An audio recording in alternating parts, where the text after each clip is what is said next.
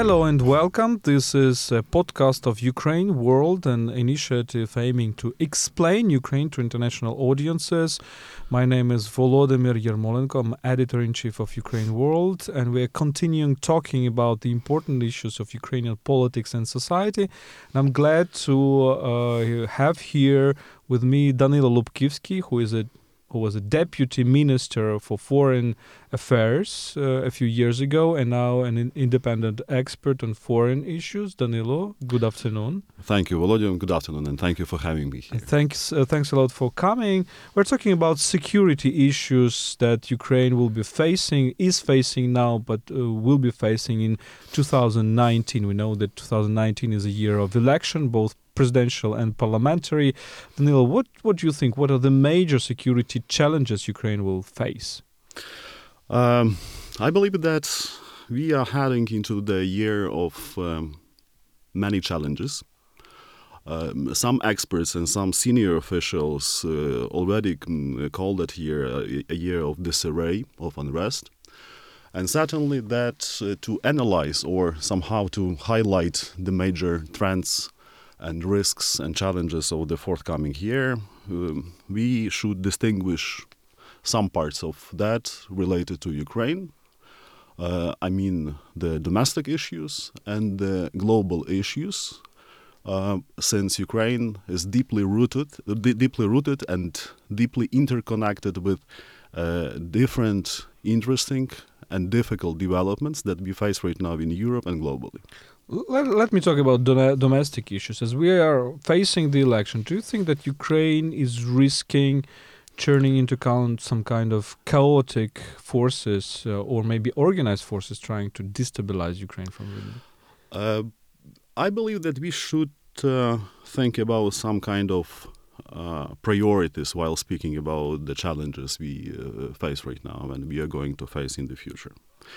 Uh, certainly, if we speak about those uh, key uh, threats against Ukraine, we should uh, start from uh, the threat and aggression which comes to Ukraine from Russia and and the Russia's war waged against Ukraine. Uh, I believe that the recent escalation that we faced in Azov and Kerch Strait, uh, certainly the huge amount of the Russian troops uh, around Ukraine's border, all these elements testify to, to the fact that the Russia's and President Putin's strategy against Ukraine um, uh, wasn't changed and he still remains on his offensive track. But if we speak about some kind of further implications upon Ukraine, I would, um, and I believe that a lot of experts in that sphere would say that uh, our that primarily we, will, we are going to face an attempt of President Putin and his regime to reestablish the political control upon Ukraine. Um, Moscow has a number of channel, channels to do that. Among them, let me mention the presidential elections and what is even more important, the parliamentary campaign of 2019. Why do you think parliamentary election is more important than presidential? Um, the importance of that um, uh, of that process of the elections of Ukraine's uh, Rada is even more important since we, we are going to have the counterbalance of any presidential institution. So this is this the system of checks and balances. Secondly, let me remind that we live as in what they call parliamentary presidential country. So there is a huge, uh, important role which Ukraine's parliament is to play and is playing right now.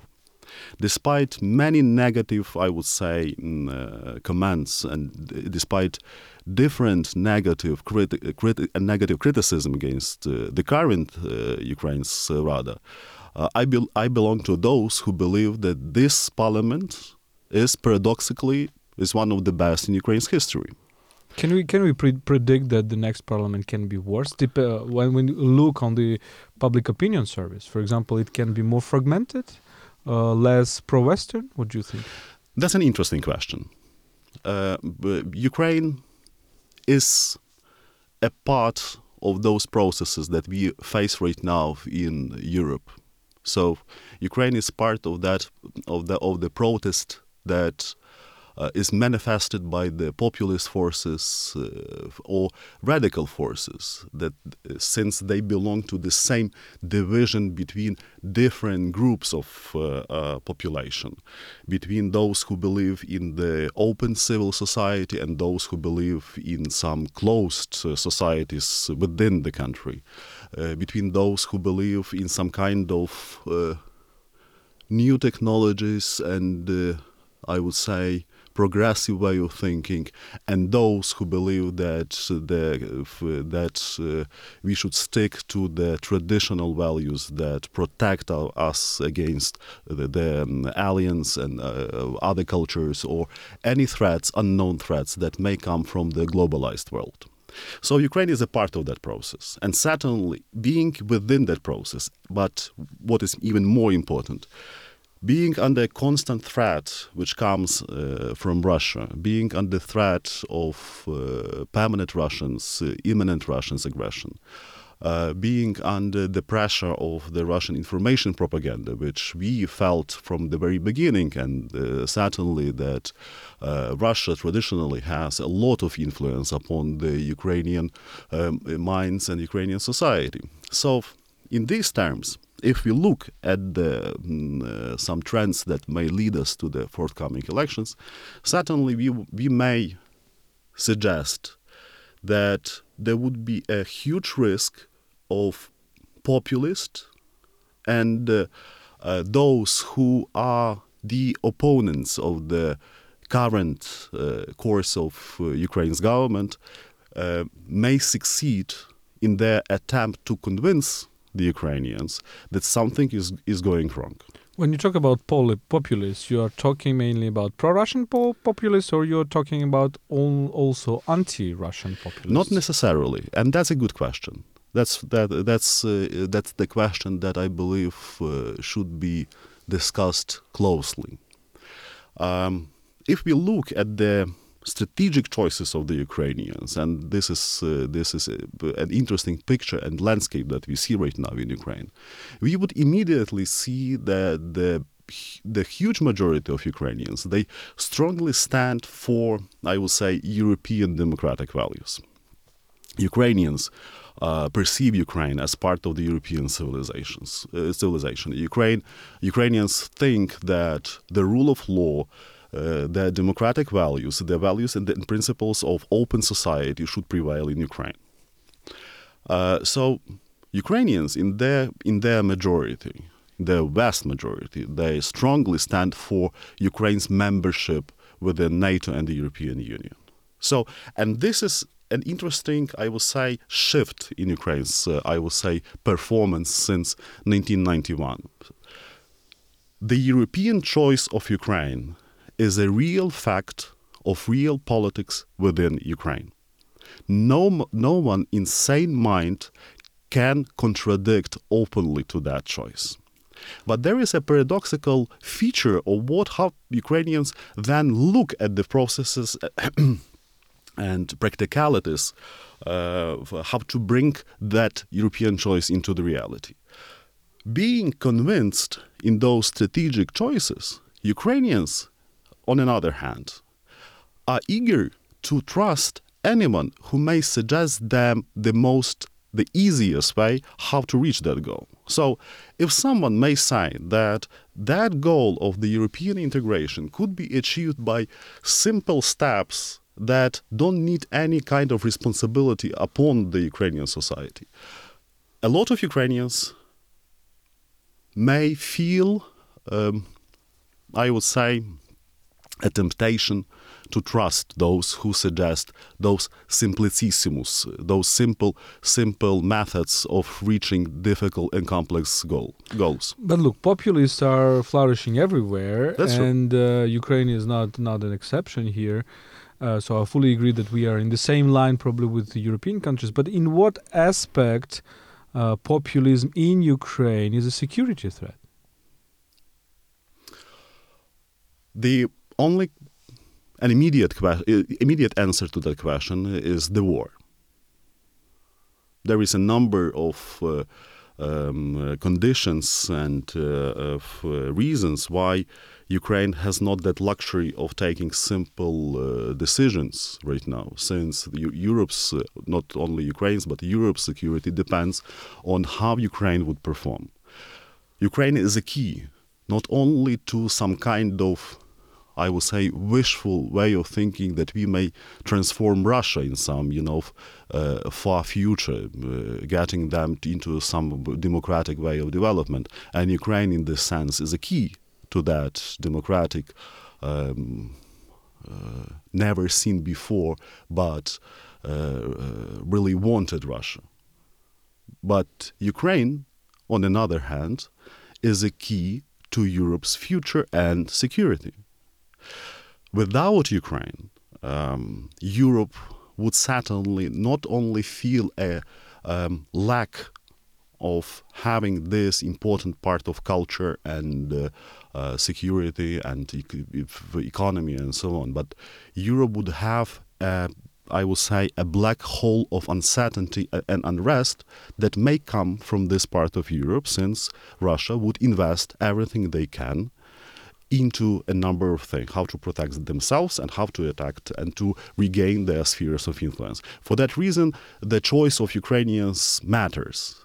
I would say that we, have, we, would, we are going to have two the two most important choices next year uh, the Ukrainian elections and the elections of the European Parliament in May 2019. So, uh, from my perspective, I believe that these uh, developments, if not interlinked, but uh, interdependent. Um, but, but, you, we were talking about election. You, you, you told me that this can be a part of Putin's strategy. They're probably not full-scale military invasion, but rather taking control of Ukraine through election. How how would you say what results would mean that he succeeds. For example, imagine that some people like Timoshenko become president, or that uh, her first wins the parliamentary election, or the parliament, par- parliament next parliament is too fragmented. What is the worst scenario for you? Um, the worst scenario, I, I, mean, the most negative scenario that can be predicted right now, certainly because we, I believe that we may face a number of, uh, as they call, black swans, so unpredicted elements and uh, events that may fundamentally change the landscape of the political campaign in Ukraine, both uh, during the presidential elections and then parliamentary. Um, from my perspective and in my opinion, I believe that the most negative scenario is to receive uh, the reality when all three branches of power in Ukraine are weak. Um, the weak president as an institution would certainly uh, be a target for those political campaigners that will try to gain a majority within New Rada both populist of, I would say, um, right wing, the populist of the leftist uh, way of thinking, uh, the the radicals, and also pro-Russian forces, uh, mostly from the, so the from the so-called uh, incumbent opposition bloc. So the weak president would become even weaker after the parliamentary campaign uh, certainly the person who would be elected uh, the president of Ukraine would try to uh, regain its own power within the next Rada, since, as uh, we remember, Ukraine's Rada is going to elect uh, a new government and to elect a new prime minister.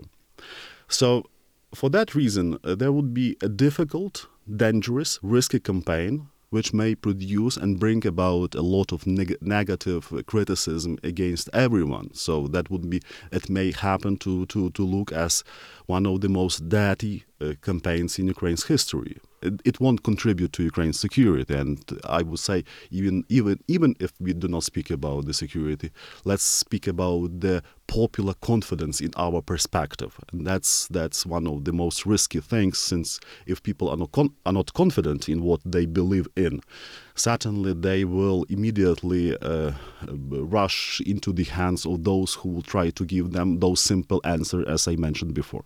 But then, if we are going to have the fragmented uh, Rada with, for instance, a dozen of factions that went out from the you know from the battle of their political campaign it would be a difficult process of establishing any kind of agreement and unity within such a such kind of parliament.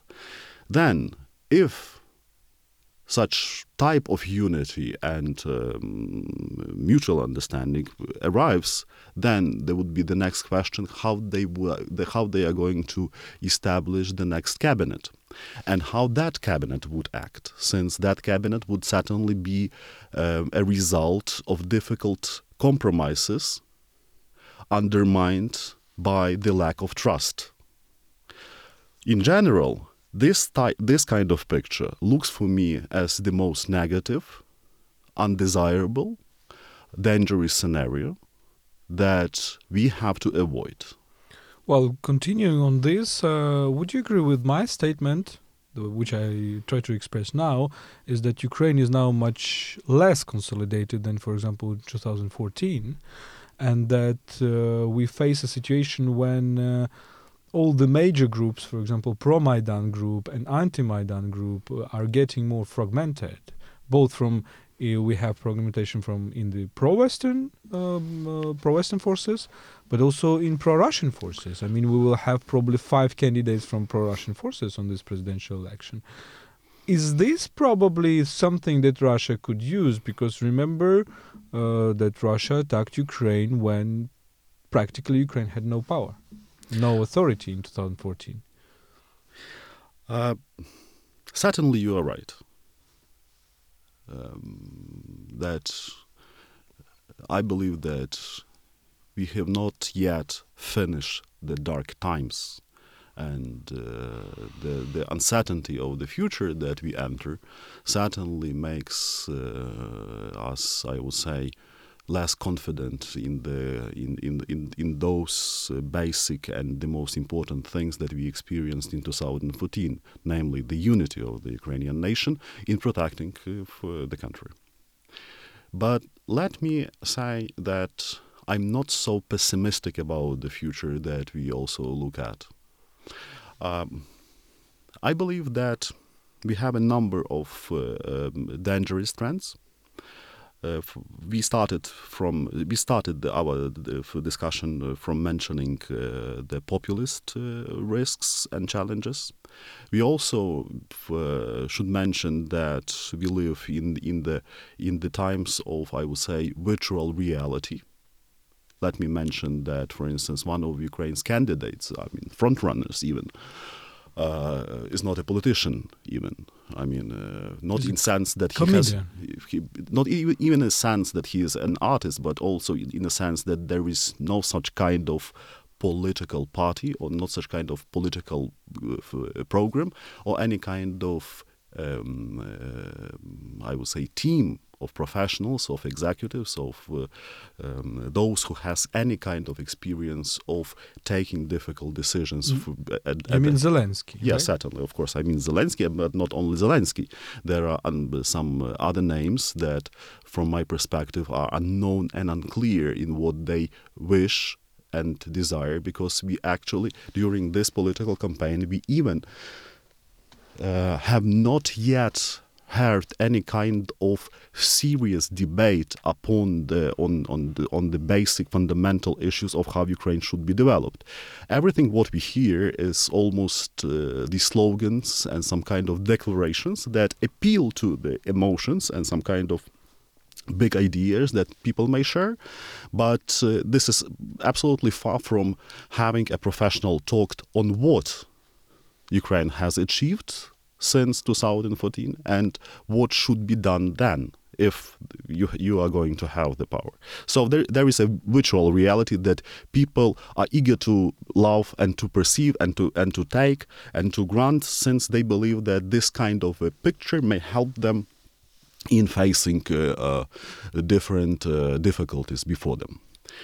But this type of I would say mm, uh, behavior or this ty- this kind of, uh, development is not a unique for Ukraine only, since the same, I would say, shifts of mind, the same uh, searches, uh, disappointments, and some kind of wishful thinking we may uh, witness in other European nations, in other European countries, and in the United States. Uh, so we enter the times of virtual reality, which is of a global, I would say, scope, and for, and for that, um, let's see how globally uh, the world may get out from the mess and disarray we enter. You know, but okay, but virtual reality is an important thing. You mentioned first that you're not that pessimistic, and I would like to come back to some things that we can we can talk about the i'm not uh, i'm not that's true. what are the sources of optimism? Because i think we we should both criticize what is going on and and, and, and see some negative trends but also positive trends. But let me ask you are you're we're talking about security right? And uh, mm, you're talking about virtual things. But there are real things material things the military uh, threat which which exists and let me come back uh, to the major security debate right now is that the martial law introduced by President Poroshenko after the Kerch incident it was very much criticized both inside Ukraine and abroad uh, and the argument is that uh, it was a political move by, by Poroshenko to uh, also maybe to reschedule election or to take more power uh, what is your estimation? Is it only political move, or is there any military concern, military argument? Every step which is to be taken by the president, uh, by the institution of the, uh, by the, by the, I would say, the political party that repre- that which is is represented by by the president of Ukraine or any president, is of political nature. This is the nature of his decisions, his or her decisions, and this is the nature of his and her analysis of what may happen. But certainly, if we speak uh, precisely about the martial law which was entered into force into, in Ukraine, first, I believe that that was a reasonable step since we live under a constant threat of Russia. And I believe that there was a number of uh, realities and reasons that prove that President Poroshenko was right suggesting this type of decision, then uh, as I, let me remind that, that his his initiative was then supported by the Security Council of Ukraine and then was supported by Ukraine's parliament. Uh, let's look at the facts. What what happened in the end? In the end, after a long and difficult debate, not very pleasant for the president, but nevertheless, that debate happened. Uh, the decision was, uh, I would say, improved in some sense, and the decision was to have the martial law uh, enacted for uh, 30 days only and in a separate re- in, and in the in the in a chain of separate regions of Ukraine uh, neighboring with uh, Russia.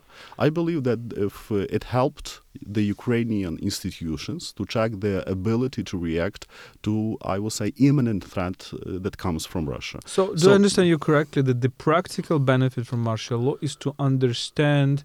How public institutions can mobilize their resources in case there is a I, there is a military aggression. Certainly, that uh, I would uh, need some more information on on the practicalities that the presidential administration or our security forces received from the end from the martial law, but. Uh, uh, what I see from from the news, what I see from other sources, there's certainly that I agree that uh, that decision helped to raise the awareness of the of the Russia's threat, which is there, never disappeared, still remains, and may be enacted at any time then certainly that's a good test for the forces to react if there is a need or uh, any real uh, risk. Thirdly, that the developments in Kerch Strait, unprovoked, that could not be foreseen, unpredicted, unpredictable at the, at the, at the moment of that real threat, certainly that they raise the necessities to counter to counteract uh, act, mm, uh, and deter the the Russia's uh, attempts uh, to influence the developments in Ukraine, and certainly another element of what is, was done and uh, what is important for Ukraine to raise the global awareness of uh, the war, which at some at some periods looks forgotten not only in some global dimension, but uh, also uh, even even in Europe. So, I believe both politically, practically, I mean in military terms, um, in terms of deter the Russian propaganda, that decision was right. And another positive mark of that decision was that that decision didn't overlap with the terms of Ukraine's uh, presidential uh, campaign and uh, further uh, with the, with the elections. Uh, not giving any grounds to say that there is attempt on behalf of Ukraine's president to somehow to undermine the legitimate process of electing a new um, head of state. When you meet, for example, Western security experts or pol- politicians dealing with security issues or officials dealing with security issues, what do you think they understand and what do you think they still do not understand in terms of Ukraine, in terms of Russian involvement, in terms of Russia goals, etc.?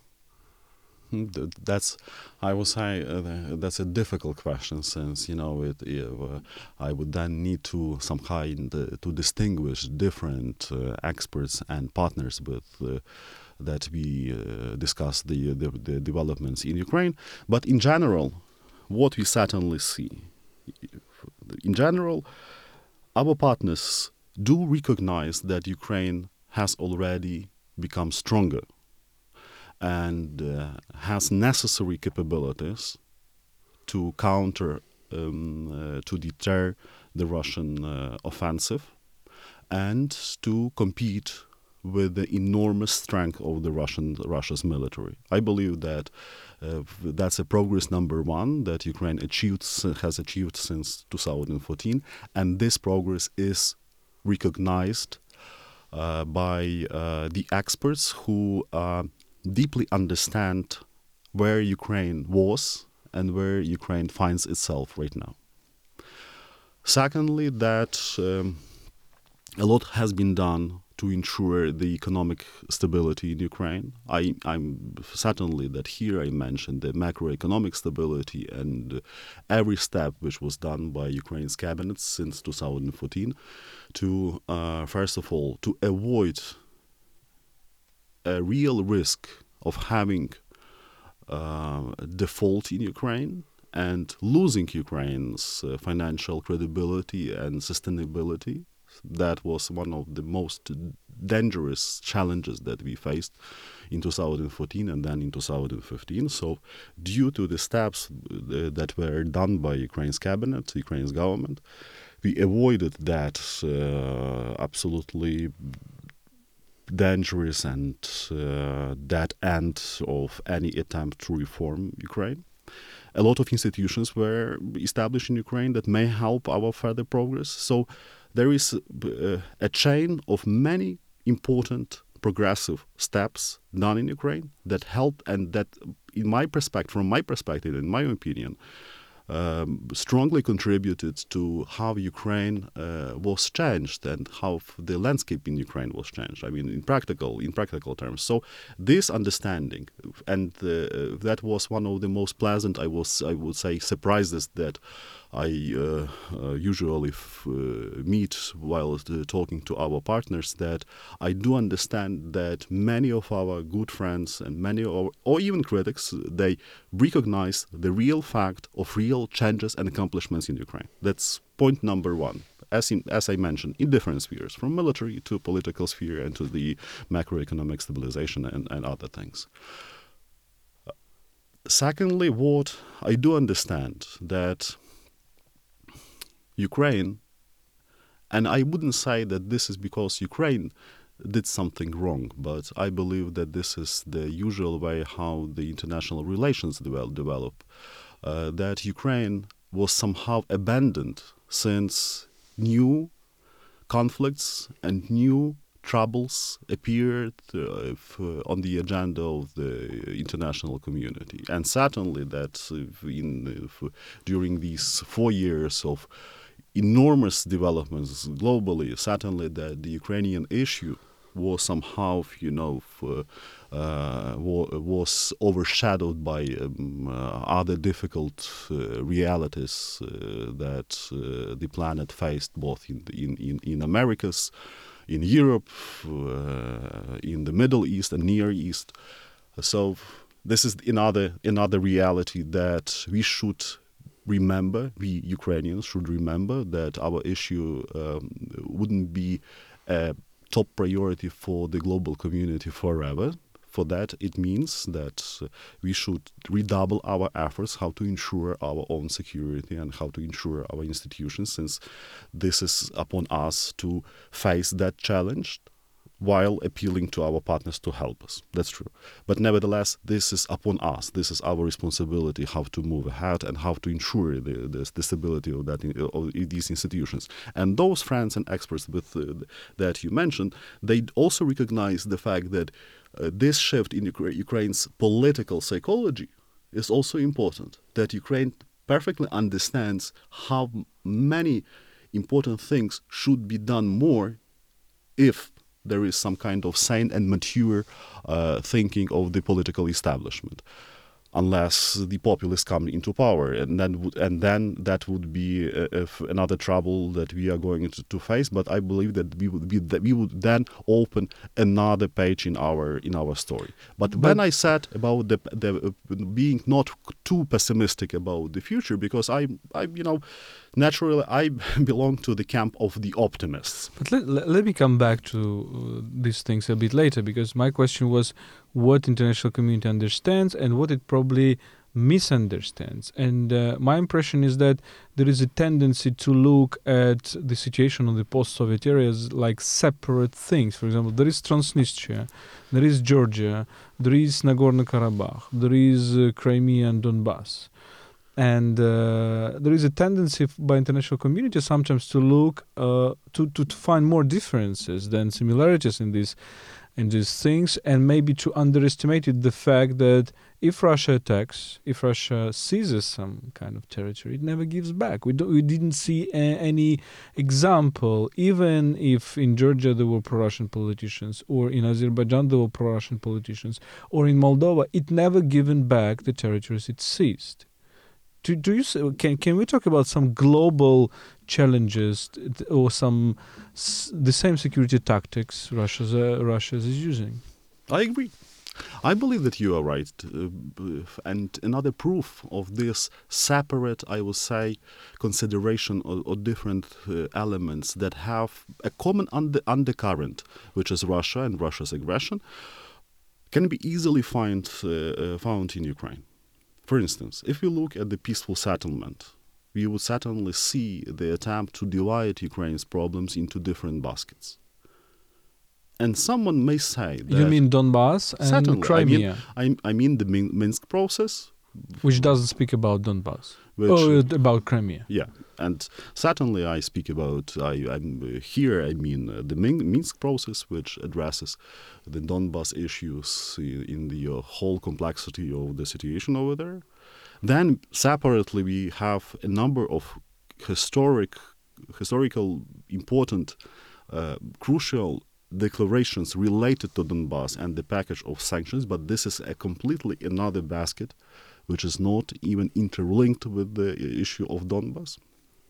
Then we have the another developments in Azov and Kerch Strait, and uh, another, I would say, uh, development that uh, uh is not somehow um,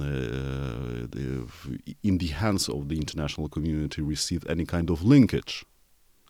So this is the way how one may think would be easier to act and work with Russia.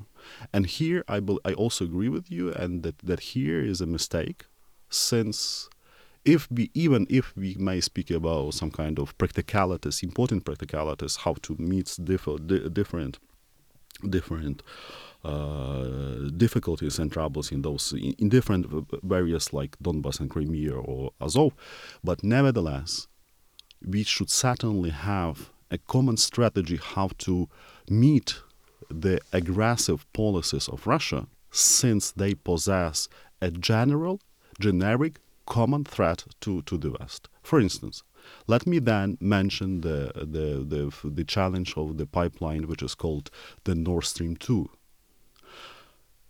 how should we encourage the business interest of the aggressor on one hand, and on another hand, somehow to punish him for uh, uh, for, evil actions in Ukraine or any other part of, uh, of post-Soviet uh, space. So, is this type of policy, I would say, Will this type of policy bring us about some positive results if the aggressor is encouraged and then is limited by some, I would say, um, sanctions or sanction regimes?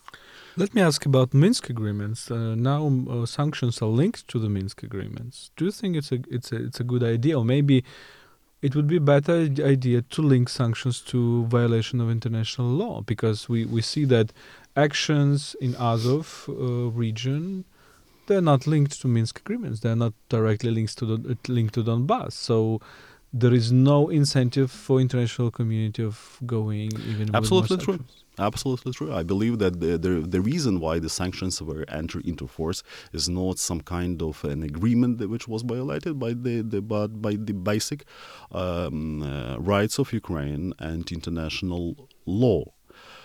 And then we uh, let us uh, mention the Budapest memorandum, memorandum, which was blatantly violated by Russia, and uh, that once uh, uh, was a document that tried to ensure Ukraine's independence and security and the internationally recognized borders. So, for that, I agree with you that the sanction regimes related to Russia should should be closely interlinked with the substance of the crime committed by uh, President Putin Putin regime, which is the occupation of Crimea, than uh, the uh, uh, hostile actions against Ukraine in Donbas and the presence of the regular forces on Ukraine's ter- temporarily occupied territories, and then their violent actions in the domestic waters of Ukraine and in Azov and Kerch Strait. But would you agree with the statement that Minsk agreements is a deadlock? They're dead. They cannot be implemented. And if yes, because I mean, I have an impression that everybody already believes they are dead, but nobody dares to declare it. And I, if it is true, what what to do next? Because if if if we declare that Minsk agreements are dead, then Russia says that it is not linked by any agreement. I agree with the facts, and the facts tell us that there is no progress um, in any attempt to implement the Minsk agreements since Russia never even tried to do that. So the fighting is still there, the casualties are still there, the bomb shellings are still there. Uh, they still remain the heavy forces uh, close to the to the division line on Ukraine's territory. So there is no progress on their side. There is no security.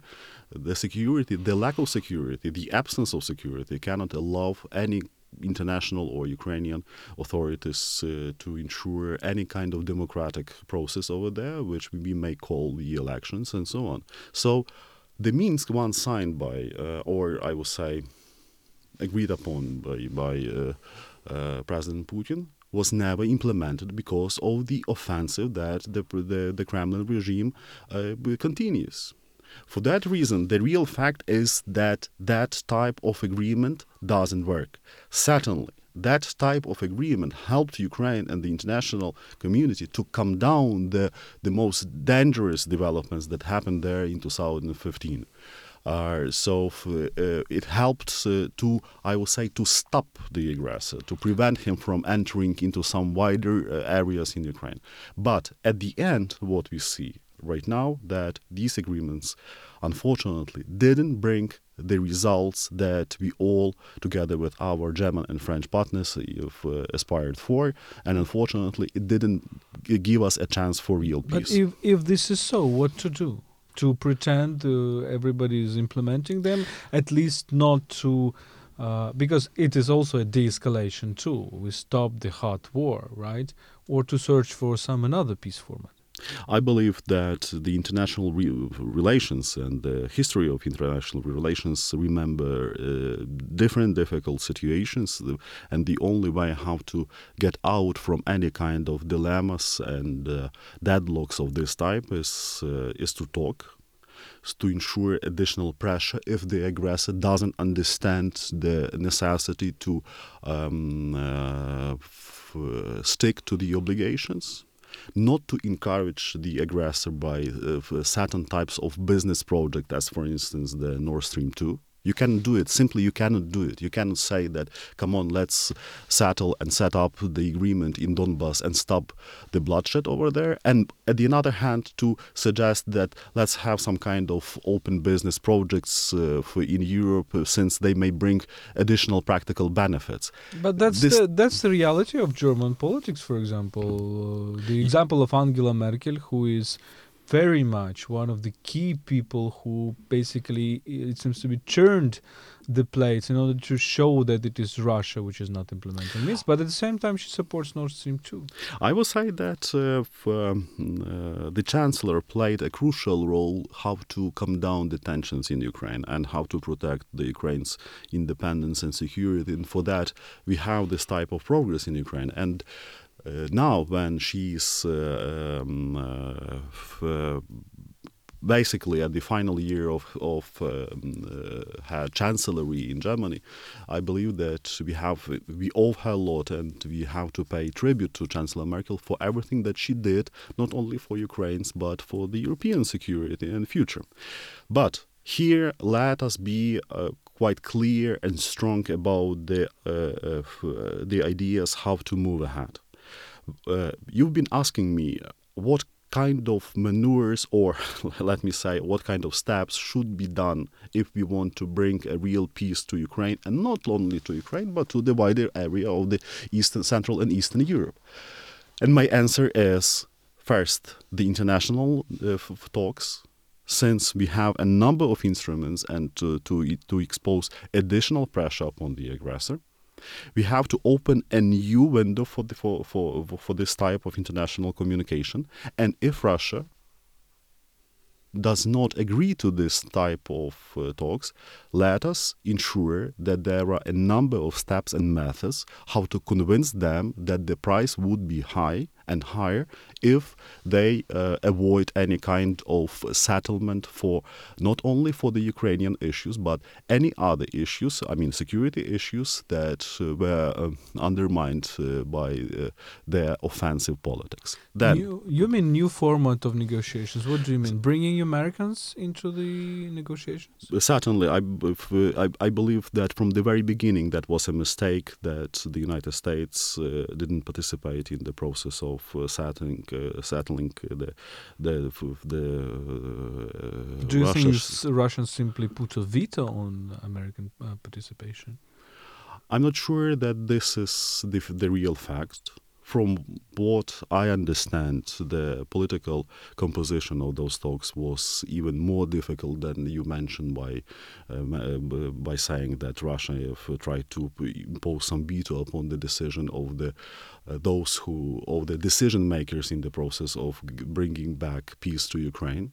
And I'm not quite sure that Russia is so strong that uh, it may veto the uh, important political uh, process of uh, such magnitude as the solution as bringing solution to the Ukrainian to the to the to the war against Ukraine. But this is the art the craft and the substance of diplomacy how to ensure the ways to bring or to open a new window of, of opportunities for the peace process if that process is in the deadlock. So here it would be, I would say, premature to mention some kind of con concrete formats or ideas how to bring that about, but Summing up and wrapping up of what I said before, I believe first in the in, the new chapter of the international talks, I believe in uh, single and clear, um, unambiguous standards of actions that do not include any kind of business encouragement for, for the aggressor. So we should ensure that there is strong solidarity. I believe that uh, our answer is to strengthen the capabilities of Ukraine's army and military. And I would even suggest the Ukrainian politicians, even the populists, even those who believe that they may bring some kind of, you know, new agreements with the IMF and something of this type of thinking, uh, I believe that they may commit to having the issue of the Ukrainian security out from any kind of political uh, uh, populism that may endanger the the security of Ukraine. So we should we should produce a new type of political psychology and mentality here in Ukraine. Let and me, yeah, let me let me uh, come from the Minsk agreement uh, to Crimea. Crimea issue is even more forgotten than the Donbass war. It seems to me but uh, we certainly see militarization of Crimea. We certainly see uh, attempts of Russia to make Crimea kind of a new military base with its ri- radius of action can be enormous, both Middle East, Europe. Uh, what is your impression? What is your estimation? Before answering that interesting question, since I believe that this is one of the most difficult issues that we have in our agenda, let me say that if we speak about this, I mean, finishing, wrapping up of what I said before, uh, um, uh, I will try to explain why I'm not too pessimistic about those dark times that we are living in and we, have, uh, we are going to, in my opinion, in some some nearest future as well.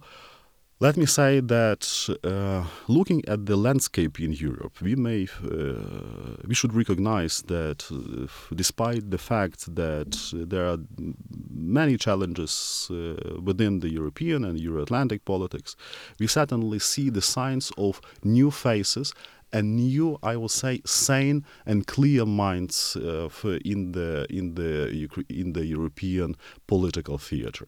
Among those new names, let me mention the newly elected leader of the Christian Democrat Union in Germany, AKK Annegret, a new leader who who was quite strong about the perspectives of of the so so-called the North Nord, Nord Stream uh, 2 pipeline, and that's a good sign. It's a sign of, I would say, of uh, uh thinking that. Uh, uh, I believe tries to find an answer to what I said before, speaking about some single and un unambiguous st standards of action.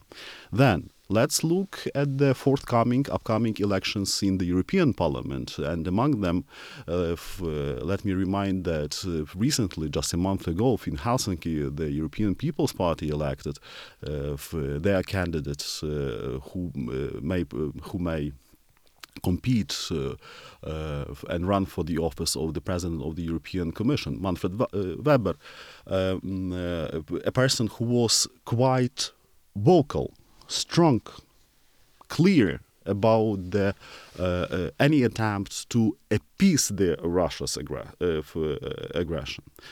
Let me also bring your attention to another sign of uh, uh, clear and sane mind of Chrystia Freeland, one of the most, I would say, charismatic leaders of the West, the foreign minister of Canada, who is uh, quite strong about the united uh, um, reaction of, of the world uh, against the, the Russia's offensive. So we have a number of new faces in the uh, in the global landscape, on the global landscape, and in Europe as well that, uh, in my opinion, give us uh, uh, together. They, they give us a, a message of another more optimistic reality than the extravaganza of those uh, comedians and uh, actors who may somehow pretend that they understand how to settle the complex problems of nowadays. But, but you can have a different interpretation of it, uh, and interpretation could say that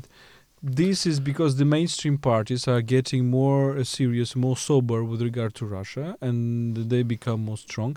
It doesn't mean that populists are not are weaker. We, we see that populists can be even stronger. But let me come back. We we are, we will be talking about some of these. I mean, the light in the end of tunnel in the uh, last question. But let me briefly discuss Crimea. Do you think exactly. it is it is a security threat? Is it a security threat? Yeah. Certainly it is. If we face that enormous amount of the Russian weaponry in Crimea on the peninsula, if we see the violent actions of Russia in Azov, Kerch Strait, in, in and uh, who may exclude that in the Black Sea, certainly this is an enormous threat not only to Ukraine, but this is an enormous threat to other Black Sea nations, including Turkey, including Bulgaria, and others. So, for that, I believe that Ukraine should explore as many international fora to ensure the to ensure the solidarity of every actors involved as possible. I believe that Ukraine building upon what was done before and elaborating a plan of further actions, Ukraine first should demand that uh, our partners who signed the Budapest memorandum act together within that the format and, and the political consultations of that format uh, act together uh, on comment uh, on common and uh, uh, f- or I would say joint strategy of actions aga- against the Russia's uh, against Russia's aggression. Then uh, we should be persistent in bringing the problems of Donbass and Crimea to a new, I would say, international format of talks that may impose additional pressure upon the aggressor and looking forward to new ways how to settle the, the problem. We should we should be I mean Ukrainians should be quite clear that the issues of Donbass and Crimea cannot be divided into different baskets. So the problem of Russia's aggressions of Russia's uh, aggression against Ukraine is a problem of one single undercurrent. This is the problem of Russia's strategy that aims at imposing additional political control upon Ukraine and upon not only Ukraine but far beyond upon Europe, Central Eastern Europe, re-establishing the spheres of influence. And then we should pay additional attention to the frozen conflicts that were uh, fueled by Russia's offensive close to our region, and then we should bring additional attention to the Black Sea region if uh, uh, strengthening the solidarity of other countries. Here, appealing to our partners within the uh, Nor- uh, North Atlantic Alliance, uh, uh, demanding additional security measures, how to deter the Russia's offensive if they go in the Black Sea or uh, uh, that area. And the last question the light in the tunnel. What is it for you? Individuals, I believe every sane mind is a light in the tunnel. I believe that uh, um, there was an interesting. I mean, if, uh, if I'm I'm I'm happy to announce here. I don't know if I have a right to do that, but nevertheless, I'm trying. I will I will do that. I believe that the editors will will uh, then excuse me if I'm wrong.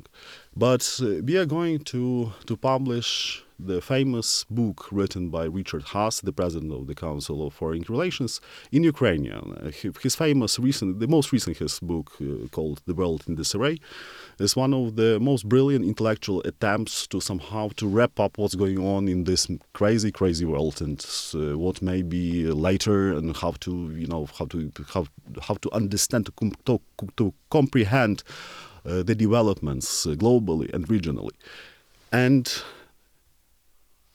in some part of that book, he mentions, he quotes an interesting, I would say, consideration of the uh, uh, of, of, of, I would say of the human history that you, that human's history is always a conflict between the chaos and an attempt to establish some kind of predictable world order.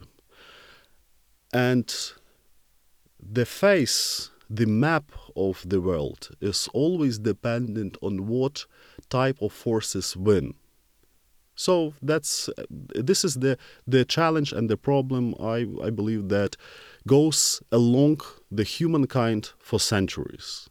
Right now we face another episode of that difficult battle between the chaos and the world order.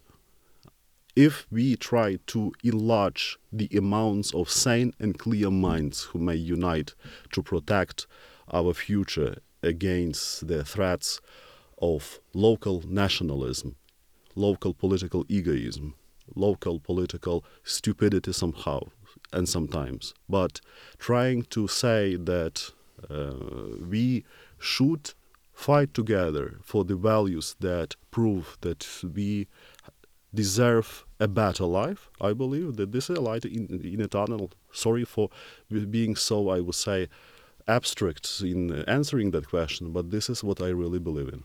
Thank you very much for this conversation. Danilo Lubkivsky, former deputy foreign minister of Ukraine. We have been talking for an hour almost about uh, security challenges faced by Ukraine in the next year. This is Ukraine World podcast. Follow us on ukraineworld.org. Thank you very much. Thank you.